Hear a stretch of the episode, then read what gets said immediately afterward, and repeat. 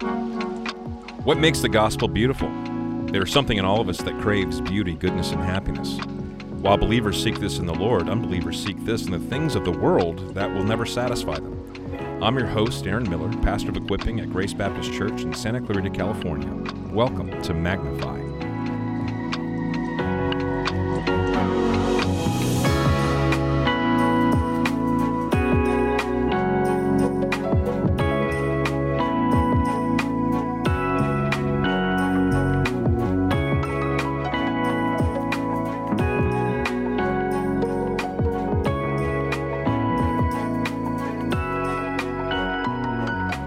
That how it works for you?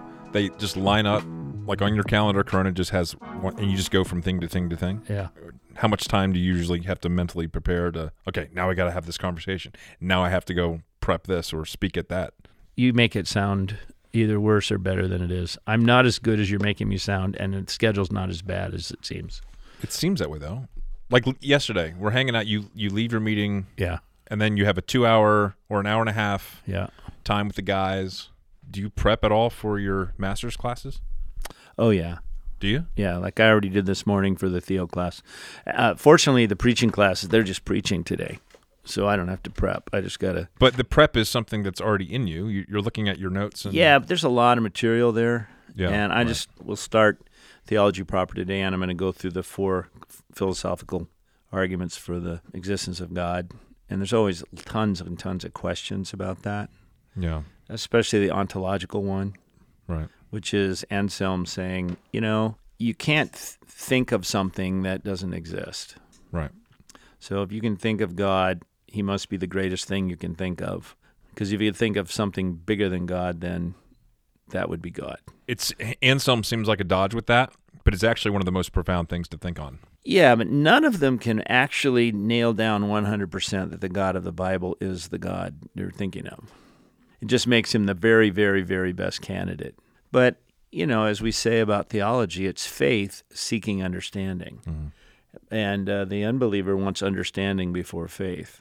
And so much of what we come to understand in biblical Christianity is that we can't understand the Bible until the, the really the depths of it until the Holy Spirit opens our eyes. When you think about the understanding people want, though, I do think they are surprised by very simple verifications that God uses, Right. Oh, and that's like, oh, I don't, I don't fully understand that or comprehend that, but I am drawn to. And we were going to talk about that. Today. I'm drawn towards that. So Jesus obviously did signs and miracles for a reason. It verified something that they could hang the, the coat of their faith. It's like a hook they could hang their faith on. yeah.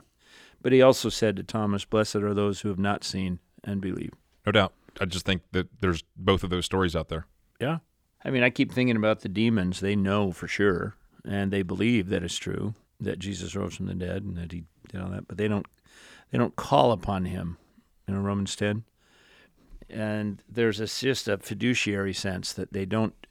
They don't place their trust in him. They don't place their lives in his hands and follow him as Lord.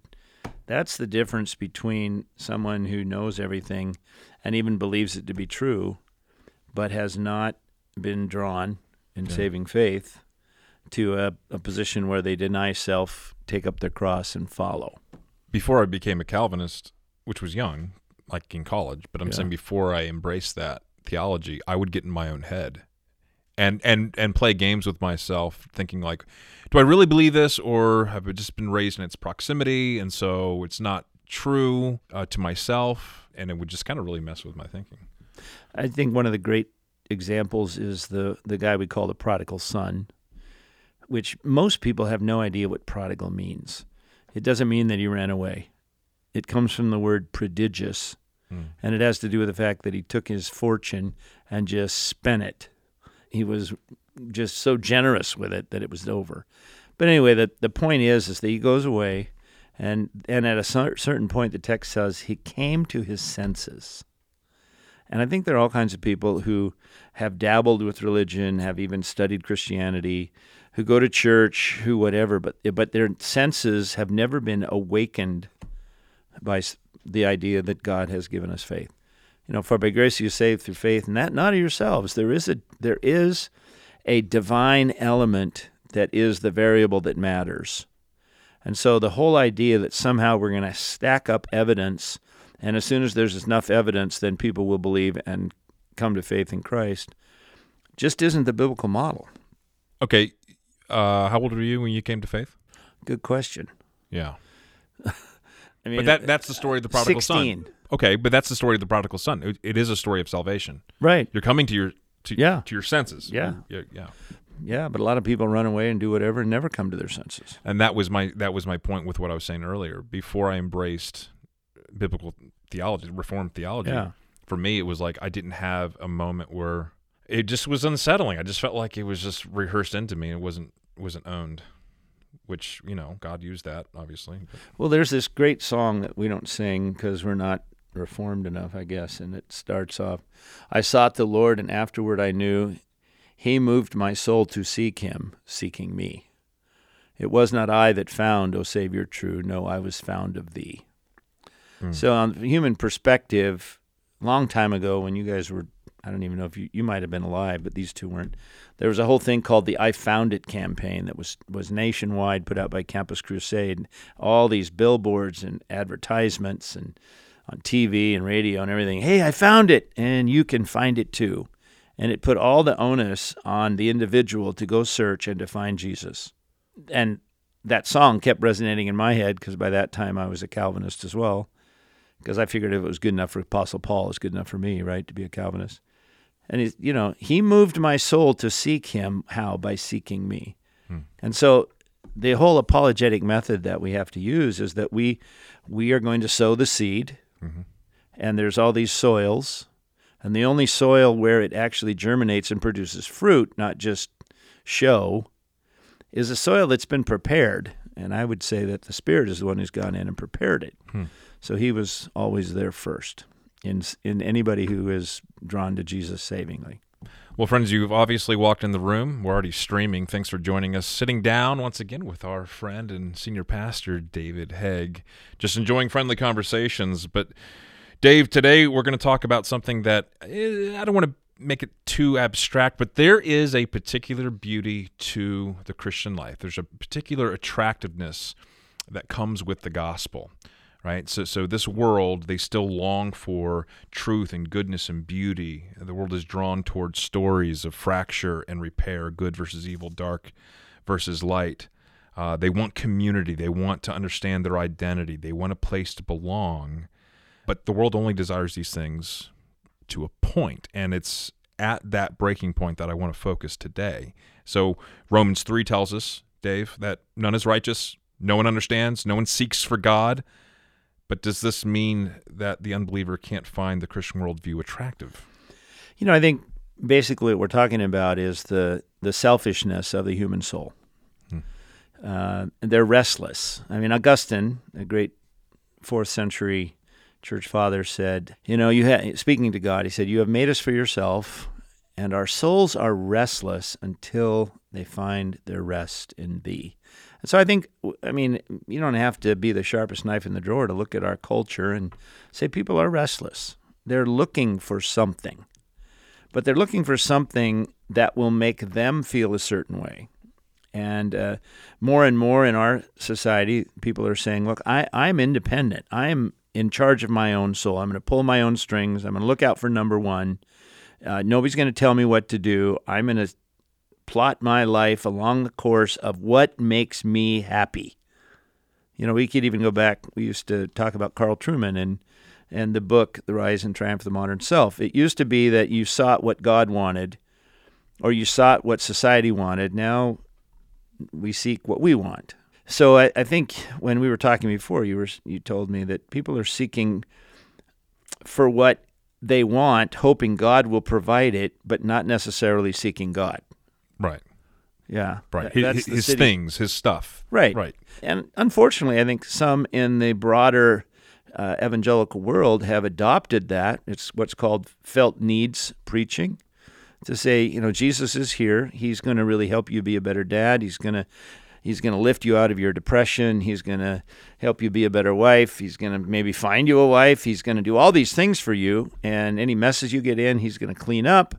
And it's all free. You know, you really don't have to change or much maybe become a little nicer person, give some money to the church. And unfortunately, that is a widespread thought in our churches today, hmm. around, especially in the West. And the whole idea that, wait a minute, I'm not my own. If I were responsible for everything, then I would look at my life and go, I, I can't blame anybody else but me. Right. Fact is, they want something to provide the happiness they seek. But we need to tell them that the happiness they seek is a byproduct of submitting themselves to the Lord Jesus Christ. Yeah, what a worldly way to pursue Christ. Yeah. So they're attracted to the things of God the same way a lost person is, is attracted to the tenets of Christianity, but for reasons they don't understand why. You know, such an empty. It's an empty apologetic. It's not a defense or a display of anything that is beautiful intrinsically about Christ and the life of Christ. Yeah, because I think a lot of churches are just trying to be big and important and popular and famous. And I know that's, I don't like saying that. I mean, I, I don't want to see that, but we've, we've, we've commodified God. We've made him a commodity that we can give you, uh, and all you got to do is be part of what we're doing. You know, someone has said that because we're made in the image of God, there is a God shaped hole in our hearts. Yeah. And I, I think people are trying to fill it. Um, some will try religion, some will try the opposite, you know, hedonism, some will try everything. And more and more our culture is saying, don't try God because that's just a myth. It's archaic, it's anti intellectual, it's anti scientific. And I think obviously that's not true, but that gives us the opportunity in a very dark world to shine the light of truth that God is real. And as we've said, God is right. And God is reliable in those times that uh, adversity seems to be the only thing that's wallpapering the walls of our life. At that level, all pursuits are religious. Yeah. Everything Right. is right. Right. And and I mean, you interact with people because you're out in the community. You're not just Yeah. like pent up in your office Yeah. downstairs. You're you have neighbors. Uh, I know you've been belong to a gym. Um, you, you're at Starbucks. You're just you're out there. Right. And I imagine you've had some pretty inter- interesting interactions with people once they find out you're a Baptist You know, pastor. it's pretty funny actually. I when I used to play golf, which I don't do much anymore, I would go out by myself and they'd stick me with two other guys or three other guys and we'd tee off and we'd get to about the third, fourth hole and we start people start asking me, "So what do you do?" And I said, "Well, I'm a I'm a pastor of the Baptist church down the street, you know, you know, on Copper Hill." Hmm. And immediately some guys would go, "Oh, I'm so sorry. I was I was swearing. I said this word and that word." And and and then other guys will go, "Oh, yeah, I don't have any I don't really have any time for religion. I don't even believe in God." So there's this huge divide. Some people still want a pastor to think well of them. Others want the pastor to know they don't think well of him. Yeah, right. Because of certain stigmas, I guess. Well, yeah, I. I think the main thing today, the stigmas used to be different. But I think as, as we sit here today in this studio and we think about our culture, the greatest thing is a, is a, a huge misconception that Christians hate everybody else. Because there are some, That comes from somewhere, though. yeah, Yeah. yeah, it's not without some evidence. Right. But that also gives us this great opportunity as those who are out for the glory of God to act differently, to act what I would say actually Christianly. One of the things I've done a lot, you and I've talked about this, is like when I'm at Starbucks, I've gotten to know the, the baristas a lot, and there are certain people that are always there at 6:15 in the morning when I Right. get there, and there's a guy named Glenn and uh, his girlfriend Amy, and you know we chat and we talk, and what I find is, you know, especially if some of the younger generation comes in, they have a tattoo. Hmm. I, I, I just go, hey, tell me about your tat. hmm It's incredible because then they, they just, you know, especially the guys who have the whole sleeve or the girls who have some butterflies or whatever. You did that with a guy named uh, J Ray. yeah. J Ray. J Ray, if you're listening, we remember you. Yeah. They'll just unfold their entire life story. Yeah. And if you listen and then ask questions about them and then share a little bit of your story, it breaks down, I think, these misconceptions. Have you ever experienced someone who was, you know, started off being hostile, but then warmed up to the conversation? I have, especially at the gym. Yeah. I, they were suspect of me. I mean, quite frankly, I understand why. I mean, I'm an old, bald, uh, overweight pastor who now shows up at a CrossFit gym, and and they're all thinking once they find out I'm a oh he's here to evangelize, he's here to give us Jesus. And there was a lot of, I mean, they weren't outwardly um, evil or mad, but I just started asking questions. But in the gym, the thing that happened that really helped is that I helped everybody put their weights away. You know, when you're all done, you got all this stuff around you that you've Sure. used for the hour, and you got to put it away. And some people were really super tired. I was. I was. I was busted up. But I just thought I'm going to be a servant. I know that sounds arrogant. I'm not trying to. Be I don't he- think so. I'm not trying to be the hero of my own stories. I I'm think it's saying following Jesus. I figured a way that I could get around their defensiveness because they had a misconception about me.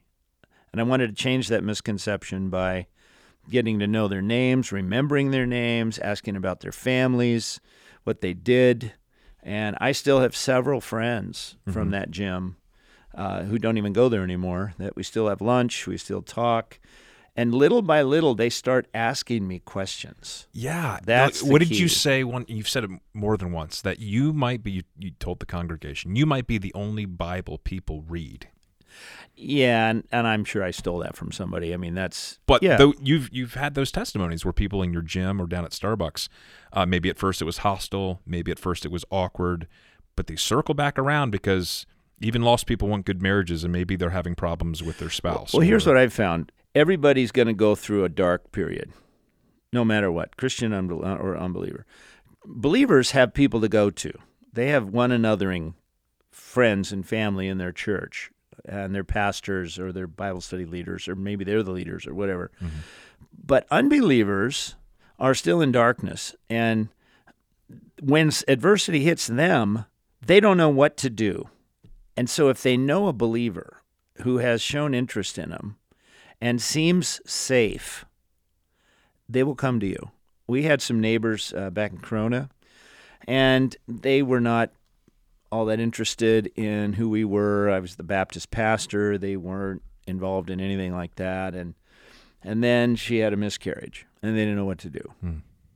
So I went over, spent some time with them, prayed with them, helped them plant a, a little bush in their yard to m- remember this infant girl who uh, didn't make it all the way to to birth, and that broke a barrier, and we ended up having, you know, probably a twelve year relationship with that family. Now, you know, they never came to Christ, but we were able to share the the gospel with them, Sherilyn with her and I with the guy, and our kids played together. That one instance just really opened a door into their lives. And and as we've talked about before, I don't believe that it's always going to be the case or very often going to be the case where I'm going to be in somebody's life at the time when God actually draws them savingly to Jesus. Mm-hmm. He's drawing them over time. Maybe it's a thousand different circumstances or steps.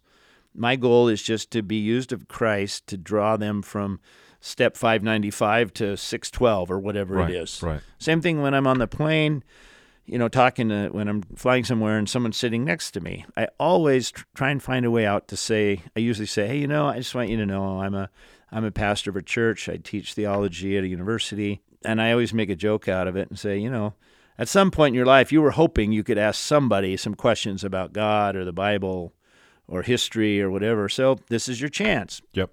And often they will. Mm-hmm. Interesting. I, I- yeah. And they probably are surprised. Like this, this has happened with me with one particular young couple I've been meeting with. They're not believers, and one of the things I think they've expressed is how much they've been surprised that uh, we are normal, I know. and and our worldview is pretty normal. Right. Like it's pretty consistent with what they experience and the human element and all of that, and that is.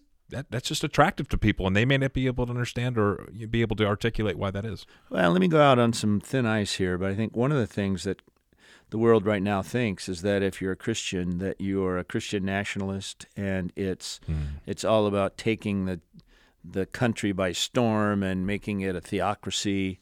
And I think this is another real opportunity. I- I think there are opportunities for us to to say no, that's not who we are. And I think it's we got to be very careful. We got to stay biblical, but that's a big icebreaker too. If they understand, hey, you know, we're just like you. We're concerned about uh, the poor. We're concerned about the homeless. We're concerned about our kids. We're concerned about education.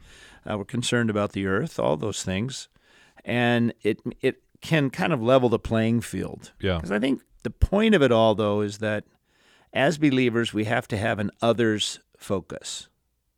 And I think one of the key things to remember is when you see somebody who is an unbeliever and maybe they are demonstrating you know characteristics or demonstrating aspects in their life which are are heinous you know their their sexual preferences or their their political views whatever.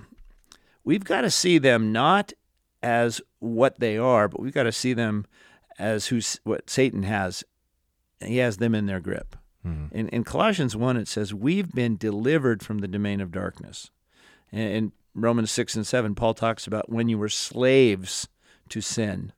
So I like to say, people who are in uh, are unbelievers, they're prisoners of war. Right? They've been uh, Paul told Timothy in 2 Timothy 2:26, they've been held captive by Satan to do his will. So you look at them and you say, "Man, I don't like the choices they make. I don't like the lifestyle they have. I don't like the way they think about God. I don't like anything about them." We got to get over that. Yeah. And we got to approach them. And what I found, and you find this too, when you start asking questions about people and you just listen to them, They like talking about those things. yeah, Yeah. and they feel like, oh, you you really care about me, you really know me, right. and over time, you might even get to the place where they think you're safe, and when they think you're safe and adversity hits, they may come and say, hey, you know, I I don't know what to do, you know, my my daughter I just got arrested for drugs and I or whatever. What does that mean? What should mm-hmm. I do? And you get a chance to come alongside them with real love and share the Lord Jesus Christ with them because you've already shared your life with them and they loved your life or they appreciated your life and now they might be willing to hear about your Jesus. And I don't know one Christian believer that hasn't had the experience within their salvation story where they realized, oh, this is really, it really is what I want.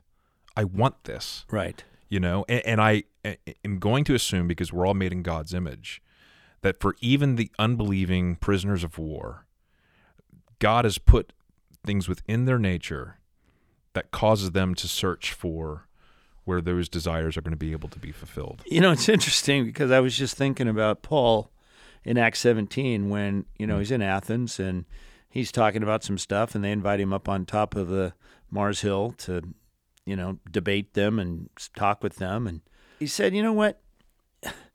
God has fixed a time where he's going to judge everybody. And he says, you know, he, he's put boundaries on where you can live and how you act, but he really wants you to, and Paul says that you should seek God and perhaps feel your way toward him and find him. Yet he is actually not far from each one of us, for in him we live and move and have our being. Hmm. And so he's he's admitting that the philosophers, the Athenians that he's dealing with, you guys, you got all these statues to these gods, and even one to the unknown God, and I, I want to tell you about him. Okay, so it, it's different than our situation, but we want to tell them, these people about our God. And one of the ways we do that is we say, okay, you've got your worldview. Just let me share you my worldview.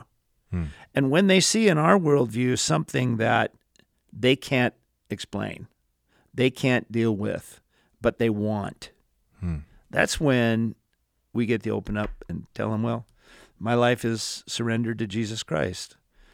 The second thing I would say is that today we see a lot of people wanting to be free free from any rules, free from anybody else's expectations. But over time, they're going to find out it's not it's not that great to be mm. independent. Right. It, it's not that great to go through life alone. And so, one of the other things we have in, co- we have going for us is that we're not our own. We have a Lord and Savior who's perfect, who only wants what's best for us. Plus, we're going down the road of, of spiritual progress and maturity with a group of people who want to one another us, who want to care for us. Hmm. So the community that the unbeliever is looking for, the believer has. Right. The security that the unbeliever is looking for, we believers have. The truth, oh my goodness. I mean, we've all gone through this COVID thing, right? Right. Everything is now determined by, well, that was pre COVID or COVID or post COVID. Right. But one of the great results of COVID is that nobody knows what's right. Nobody hmm. knows what's true. Who who do we trust? Hmm. And so what that's done is that has caused us a lot of people in our world to say, "Man, we're we're living on shaky ground." Right. So in Christ, we have solid ground. So we have what they want. And that's why the Christian life is so inclusive because every human being desires the outcomes that only Christ can, can you know provide, but it's exclusive because it boxes out all other solutions, Yeah. you know. And so what do we do? We live lives that are others focused. We lean into other people. We go toward other people. We, we- you got to put yourself in a place where there are unbelievers. You know, part of the problem is that we as Christians, especially as a pastor, Mm-hmm. I mean, I actually have to find ways to interact with unbelievers. right. And if you want to, you know, you can go to a Christian who owns a gas station, you can go to a Christian doctor, you can send your set kids to a Christian school, you have all friends who are Christians. Man, live, we we got to branch out. Where do you think we could grow in terms of how we think about our place in this in this town as a church? Yeah, I think, you know, someone has said that sometimes the church becomes a holy huddle. Mm-hmm. You know, that that we're so afraid of the temptations that are out in the world that we don't venture out there. But, you know, we've we've come up with this little paradigm. Some people want to go to war with culture. Uh, you know, go out there and just be mad at everybody who's different and try and politically force people into righteousness. On the other end of the spectrum, there are those who want to withdraw from culture, whether they actually move to another state or whether they just holy huddle with their family and their Christians and keep their kids from anything that might culturally influence them. Neither of those are what Christ asks of us. Right. He told his disciples, Go and be witnesses. Hmm. So we need to witness, and that means we, we really walk a razor's edge. Because if you get too mad and frustrated, you fall into the war thing. If you get if you just resign yourself that the world's going to hell in a handbasket, there's nothing we can do, you go to the withdrawal side. Right. So we got to walk that thing. We got to be in the world, but not of it. We got to have contact without compromise, right? Salt of the earth, but you can't become so fixated with the culture that you lose your saltiness because you become more like it than you are like Christ. So it, it's hard work, is what I'm saying. No, it absolutely is. And that's why we need the church because we need the church to continue to, to teach us and encourage us and walk with us Yep. as we are witnesses of Christ in a hostile culture. And one of the things I appreciate about your leadership, Dave, because you do practice what you preach, right? And folks, you just got to know there's nothing that David ever asks any of his pastors or the congregation that he's he and Sherilyn together aren't trying to sow into their lives. And so you, you talk about your influence in the gym or at Starbucks or with your neighbors when crisis hits. Uh, you, you know, I know you're doing other things through your column. You've been able to uh, have an impact in the community, and that gives you a platform to have discussions with local politicians and Right. educators, and you really do find those strategic areas. And I think you you you are you are modeling. I'm not I'm not trying just to puff up your head. Uh, you are modeling that biblical balance of being in but not of. And sometimes that's not an easy thing to do, and I think you do that very well. Well, thank you again. I don't. I don't really want to be the hero of all our stories here. I just trying to. I mean, I, here's my overused word, right? I'm just. I don't need to be famous. I don't need to be, you know, super known, have a brand and all the other stuff. I just want to be useful.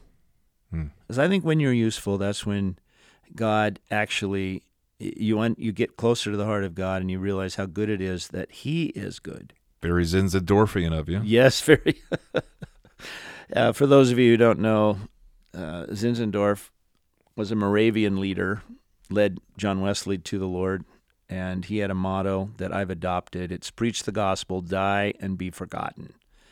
And at first that hits us, but the truth behind it is is that if all we're worried about is what people are going to think about us when we're done, we're probably not going to do all the best things now. Mhm. So do the best things now, let your legacy leave that to God, he'll take care of it. Well, Dave, what would be some helpful resources for our people in what we're discussing? Uh, as I was walking up here, I left my office. I grabbed three things.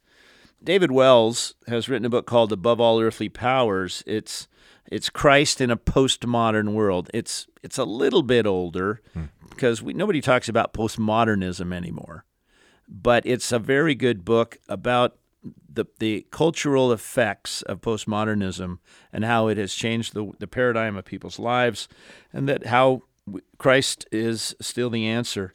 And then uh, a book that I love by David Kinnaman, who is a, a journalist, and it's called Unchristian. Hmm. And he went around and did an amazing amount of questions in public places and crowds and then put all the data together. And he's come up with kind of a picture of what the typical unbeliever, the educated, upwardly mobile um, person, man or woman, that's 25 to 35 in America, what they really think about religion, hmm. about Christianity in particular, and quite frankly, it's it's daunting.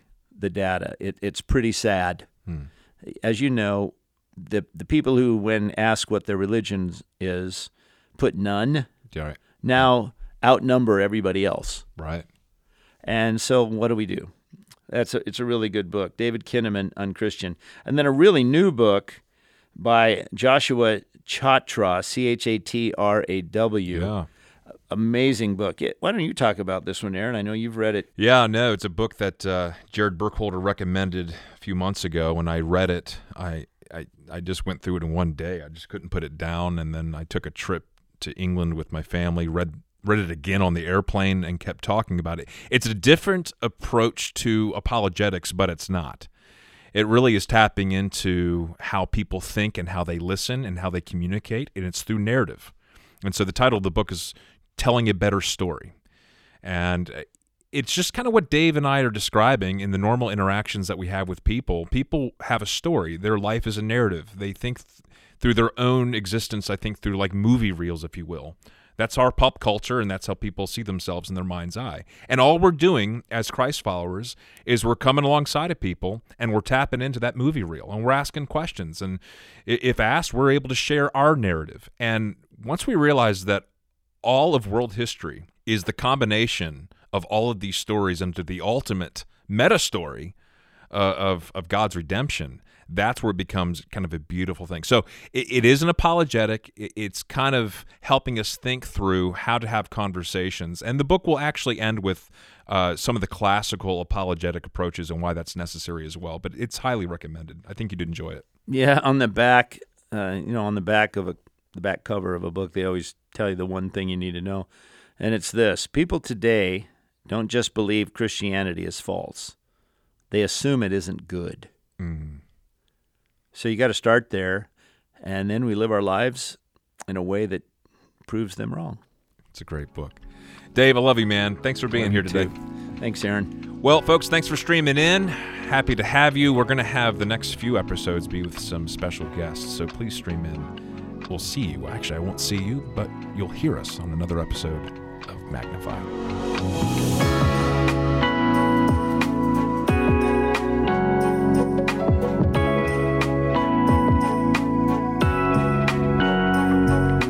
Thank you so much for joining us today.